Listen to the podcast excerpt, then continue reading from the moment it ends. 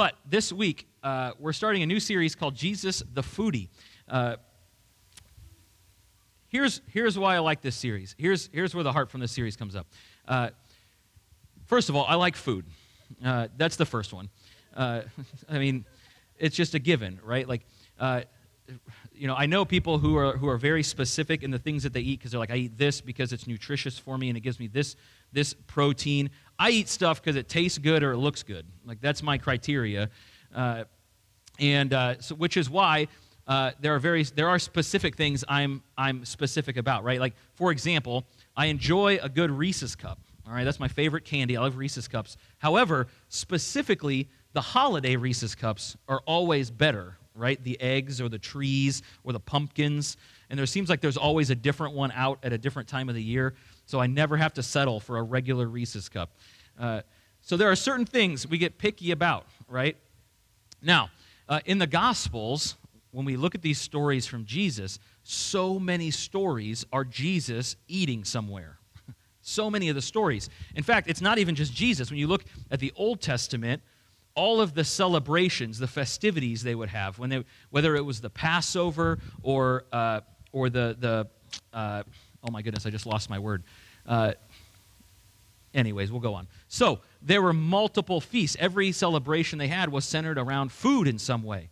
Uh, and I have found that culturally, that's one of the things that draws all cultures together is that when it doesn't matter what culture you're from when, we, when you celebrate almost always celebration involves food right? When I go to, when I go to Uganda, uh, when they celebrate Christmas, uh, Christmas is the one day a year they will splurge and spend the money to buy meat because meat in Uganda is very expensive. And so, even in Uganda, the celebration for Christmas is to eat. And what do we do at Christmas? We eat, right? What do we do when it's Thanksgiving? We eat. Labor Day weekend, we eat. Memorial Day weekend, we eat, right? Food, there's something about food that draws us together. it draws us together. And we see this in the Gospels. We see Jesus drawing people together and being drawn together by food. and so I thought, man, uh, you know, we have this word now that is actually, they've actually added it to the dictionary, a foodie, uh, which is, cracks me up because in the, in the dictionary it describes it as someone who likes food. And I went, that's everybody. Like, everybody's a foodie. Uh, but normally, when you talk about a foodie, you talk about somebody who they've got, like, they're posting pictures of it on their social media, like, oh, look at this meal I had. They're trying all the different stuff when they go to a new city.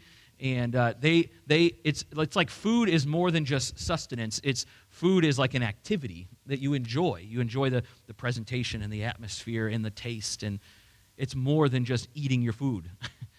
and I think that there is more in these stories in Scripture than just people sharing a meal. Jesus always used meals to, to, to bring home some greater point. and he always served people through these meals. And so we're going to we're going to take a dive through a few of these meals over the next five weeks uh, as we look at Jesus the foodie. And so this week we start in John chapter 2. Uh, John chapter 2, and it's the wedding at Cana. Wouldn't you guess it? They're at a wedding and they're eating and drinking. They're having a great time because that's what happens at weddings, right? You have a celebration, so there's food, there's drink. Uh, I'm going to read specifically John 2 1 through 10. And uh, here's how it goes. On the third day, a wedding took place at Cana in Galilee. Jesus' mother was there, and Jesus and his disciples had also been invited to the wedding. When the wine was gone, Jesus' mother said to him, They have no more wine. Dear woman, why do you involve me? Jesus replied, My time has not yet come. His mother said to the servants, Do whatever he tells you. Nearby stood six stone water jars, the kind used by the Jews for ceremonial washing, each holding from 20 to 30 gallons. Jesus said to the servants, Fill the jars with water. So they filled them to the brim. And then he told them, Now draw some out and take it to the master of the banquet. They did so, and the master of the banquet tasted the water that had been turned into wine. He did not realize where it had come from, though the servants who had drawn the water knew. Then he called the bridegroom aside and said, Everyone brings out the choice wine first, and then the cheaper wine after the guests have had too much to drink. But you have saved the best till now. Uh, so, our, our first food story happens at a wedding. Uh, you know, weddings lately in the U.S. have kind of gone the opposite direction of what they used to be. They used to be this ginormous thing, and it was in like the most beautiful place you could ever find in your life. And it seems like anymore, the more popular thing to do is to find someone's barn, and everybody wears boots, and you just show up and you have a great time, and then they get married, right? Now, my friends in Uganda take the very opposite approach, very much the opposite approach. Uh, this year we were talking through because one of them, one of our guys, is getting married next summer. Uh, and so I asked them, I said, what, how does a wedding normally work for you? And they said, oh, it's the biggest event of your entire life. Whoa, well, what does that mean? I said, how much would you spend on a wedding in American dollars? And they go, uh, 20 to 30,000. What? what? How does that work? How do you, how do you get 20 to 30,000 dollars? And so what they told me was that in Uganda, it's expected that everyone gives, whether you're a family member or a friend or an acquaintance or somebody at church, everybody pitches in to make your wedding a success. Everybody sends what they can, and you fund your wedding by everyone else. They said that you, if you're the one getting married, rarely do you put any money into it. and I thought, man, that's the way to go. it's like it's it's crowdfunding, right? I start a GoFundMe to fund my wedding, and then I can get whatever I want. And it's this big thing. I mean, everybody and their brother comes to the wedding. And, uh, and we got to go to one a few years ago. It's a huge deal. Huge deal. On Jesus' Day, they have these, these weddings. And Jesus gets invited. And, and his, it says not just Jesus, but his mother is there and his disciples. They all get invited. It's this big party, right? There's a ton of people. And it says the wine runs out. Now, this is kind of a problem uh, because if you have a big group of people and the wine is all gone, that means two things. First of all, it means you didn't have enough, which means that you were either underfunded or your friends didn't come through for you. but just as equally bad as that is if you've run out of wine, it means there's a lot of drunk people. A lot. because you plan, right? You plan for people to drink the wine and then you've run out. Holy moly, this, in my head, this is a wild party. And so Jesus' mother goes to him and she says, Look, there's no more wine. We're out of wine. And there's a sort of this implication in her going to Jesus that she expects him to do something about it. Now, what, what we don't know is what exactly her expectations were, right? For all we know, her expectation was, hey, Jesus, we're out of wine. Take this cash and go to the store and get some more. But Jesus, Jesus says, Why do you involve me? My time has not yet come. And so Jesus has this implication at first that he says that he's expecting, that she's expecting something miraculous. that she's wanting him to do something huge and crazy about this problem that they've run into because you don't want to be the, the disgraced family member who, who couldn't afford to feed in everyone at your wedding And so his mother, interestingly, her response is very interesting. He said, she turns to a servant and says, Do whatever he tells you. so this is an interesting interaction here because Jesus' mother expects him to do something. Jesus' response is, It's not my time yet. And Mary turns to the servant and says, Just do whatever he says. and it's this expectation that you see of this honoring your father and your mother, right? Mom has asked me for help, and I can help, so I'm going to help. And so we see Jesus, even though he's at this party, everyone's having a great time, and it's a wedding, it's a day of celebration. Jesus here sort of submits to his own mother. And so, how does he do that? It says that nearby there were six stone water jars, uh, the kind used for ceremonial washing, each holding from 20 to 30 gallons. So, six of them at 20 to 30 gallons. You do the math, it's 120 to 180 gallons of wine. gallons. and so Jesus tells them, fill the jars with water. And so they fill them up all the way to the brim. And he says, now draw it out and take it to the master. He doesn't even, like, he doesn't, doesn't say he prayed over it or lay hands on it or anything. He says, he says, do this and it's going to be great. And, and what you kind of get the implication in this next one. It says that the master of the banquet tasted the water that had been turned into wine, and he did not realize where it had come from. So, so you kind of get this implication that it still looked like water, right? Because you're not going to put the wine in the basins that are holding the ceremonial washing, right? So it still looks like the water. And you have to imagine what's going through this guy's mind when he brings in these, these 20 to 30 gallon basins. He says, Here, try this. but it was so good that he calls the bridegroom and he says, Look, most people bring out the best wine first. All right, and this is this is a simple logistical thing. You bring out the best wine first when everybody can still taste it. You bring out the best wine first because once everybody's gone, once everybody's had a few to drink, they're not going to care what it tastes like. So you bring out the good stuff first, and then you bring out the leftover stuff, the cheap stuff. He says, But you saved the best till now. So not only did Jesus make wine, he turned water into really good wine. and imagining the amount of wine they went through at this party, it was really good wine. so why why does that matter? there's a lot there's a lot in this story that that we could draw out. My focus today is really on this last part. Jesus made really good wine. The lesson we're supposed to learn in this is not uh, that we all need to be really good at making wine. you can be. I mean, sure, you could do that. Here's, here's what I want you to see this morning.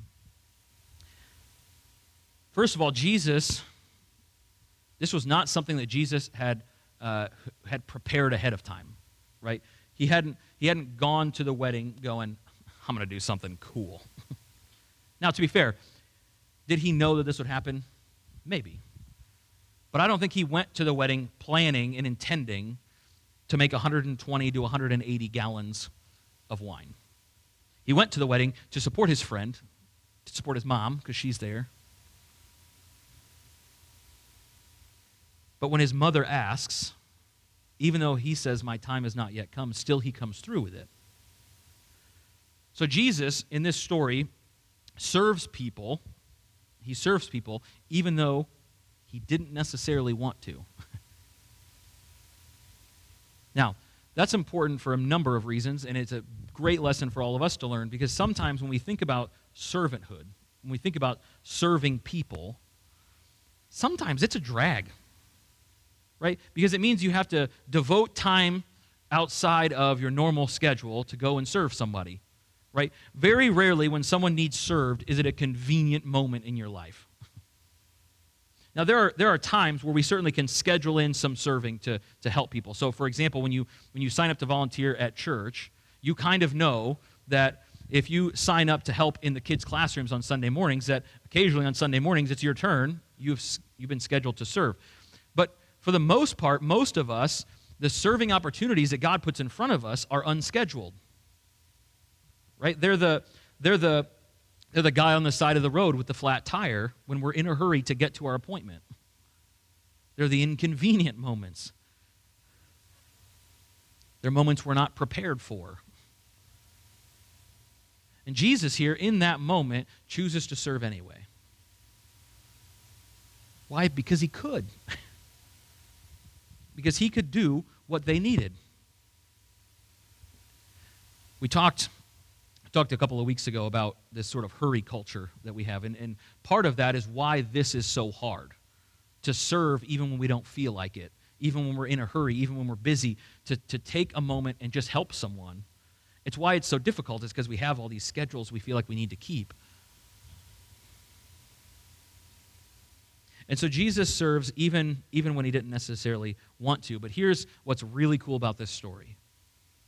A lot of times, when we're put into an awkward moment where, where we're in that hurry and, and we have somebody who needs our help, somebody calls and they need something, or somebody, we, we notice something that needs done.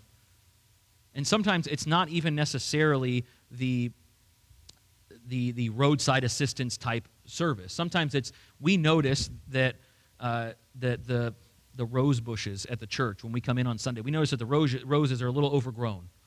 And we think, somebody should take care of those.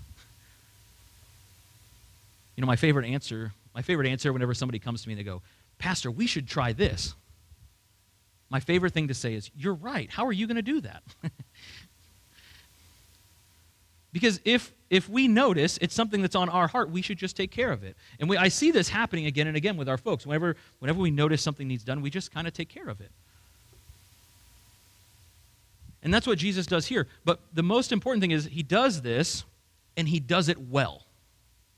He doesn't just do it, he does it with excellence. there's, a, there's a phrase that floats around all the time, and it's this well, it's the thought that counts. Right? It's the thought that counts. and I, I push back on that phrase this morning. because in some aspects, you're right. Like, to be obedient, sometimes it's I'm going to do this even though it's a struggle for me. I'm going to do it because I know I should. But Jesus, in that moment, didn't just complete the task, he did it with excellence. He did it to the best he could possibly do it. Jesus, Jesus knew at this point he could have turned that, that wine into the worst tasting wine on the planet, and the people still would have drank it. but he didn't. He made it into a wine that was so good, it blew the guy's mind. He says, Where was this when the party started? So the challenge to us in this is, is not just not just to serve when it's inconvenient, but to serve and do it with excellence. To put our best forward even when we don't want to. even when we when we don't feel like people deserve it. Right? Like look, the wine is gone right? If I'm Jesus in this situation, the wine is gone. Most of the people around me are probably drunk. And if they ask me to get them more wine, I could tell you what my answer is going to be. Why? Why do you need more?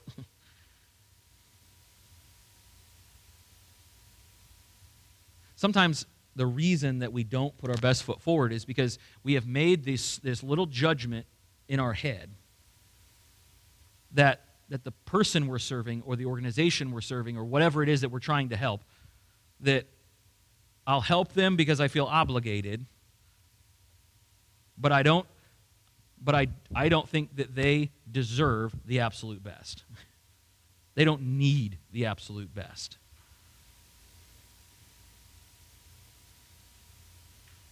But the church Christians should be the place where people receive the absolute best that we can give. Because Jesus gives us the absolute best that he can give.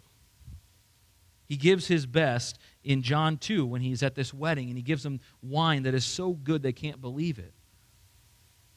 He gives his best when he spends three years, almost every moment of his life, with these 12 guys even though he knows one of them is going to betray him and that others are going to stray from the path. He still gives his best, his very life, for these 12 guys. You know, if Jesus if Jesus took the attitude that it's the thought that counts, I don't know that you and I would be here today. Jesus put his very best forward for every single person, no matter, no matter if the, he felt they deserved it or not. because for most of us, most of us, we didn't deserve it. And it's why, it's why we celebrate so profusely. Over, you know, over the years, the biggest, best celebration in the church over the years has been communion because we remember that Jesus gave his absolute best, in fact, him very, his very self, right? Jesus, who lived a perfect life, right? Jesus, here's what blows my mind about these stories Jesus didn't do things just, just with excellence, he went a step further. He did everything he did with perfection. That's even beyond excellence.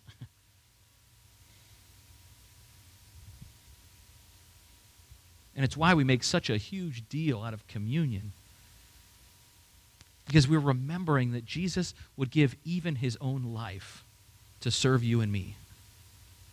He would give even his own life for us. Not second best, but the best. And so this morning,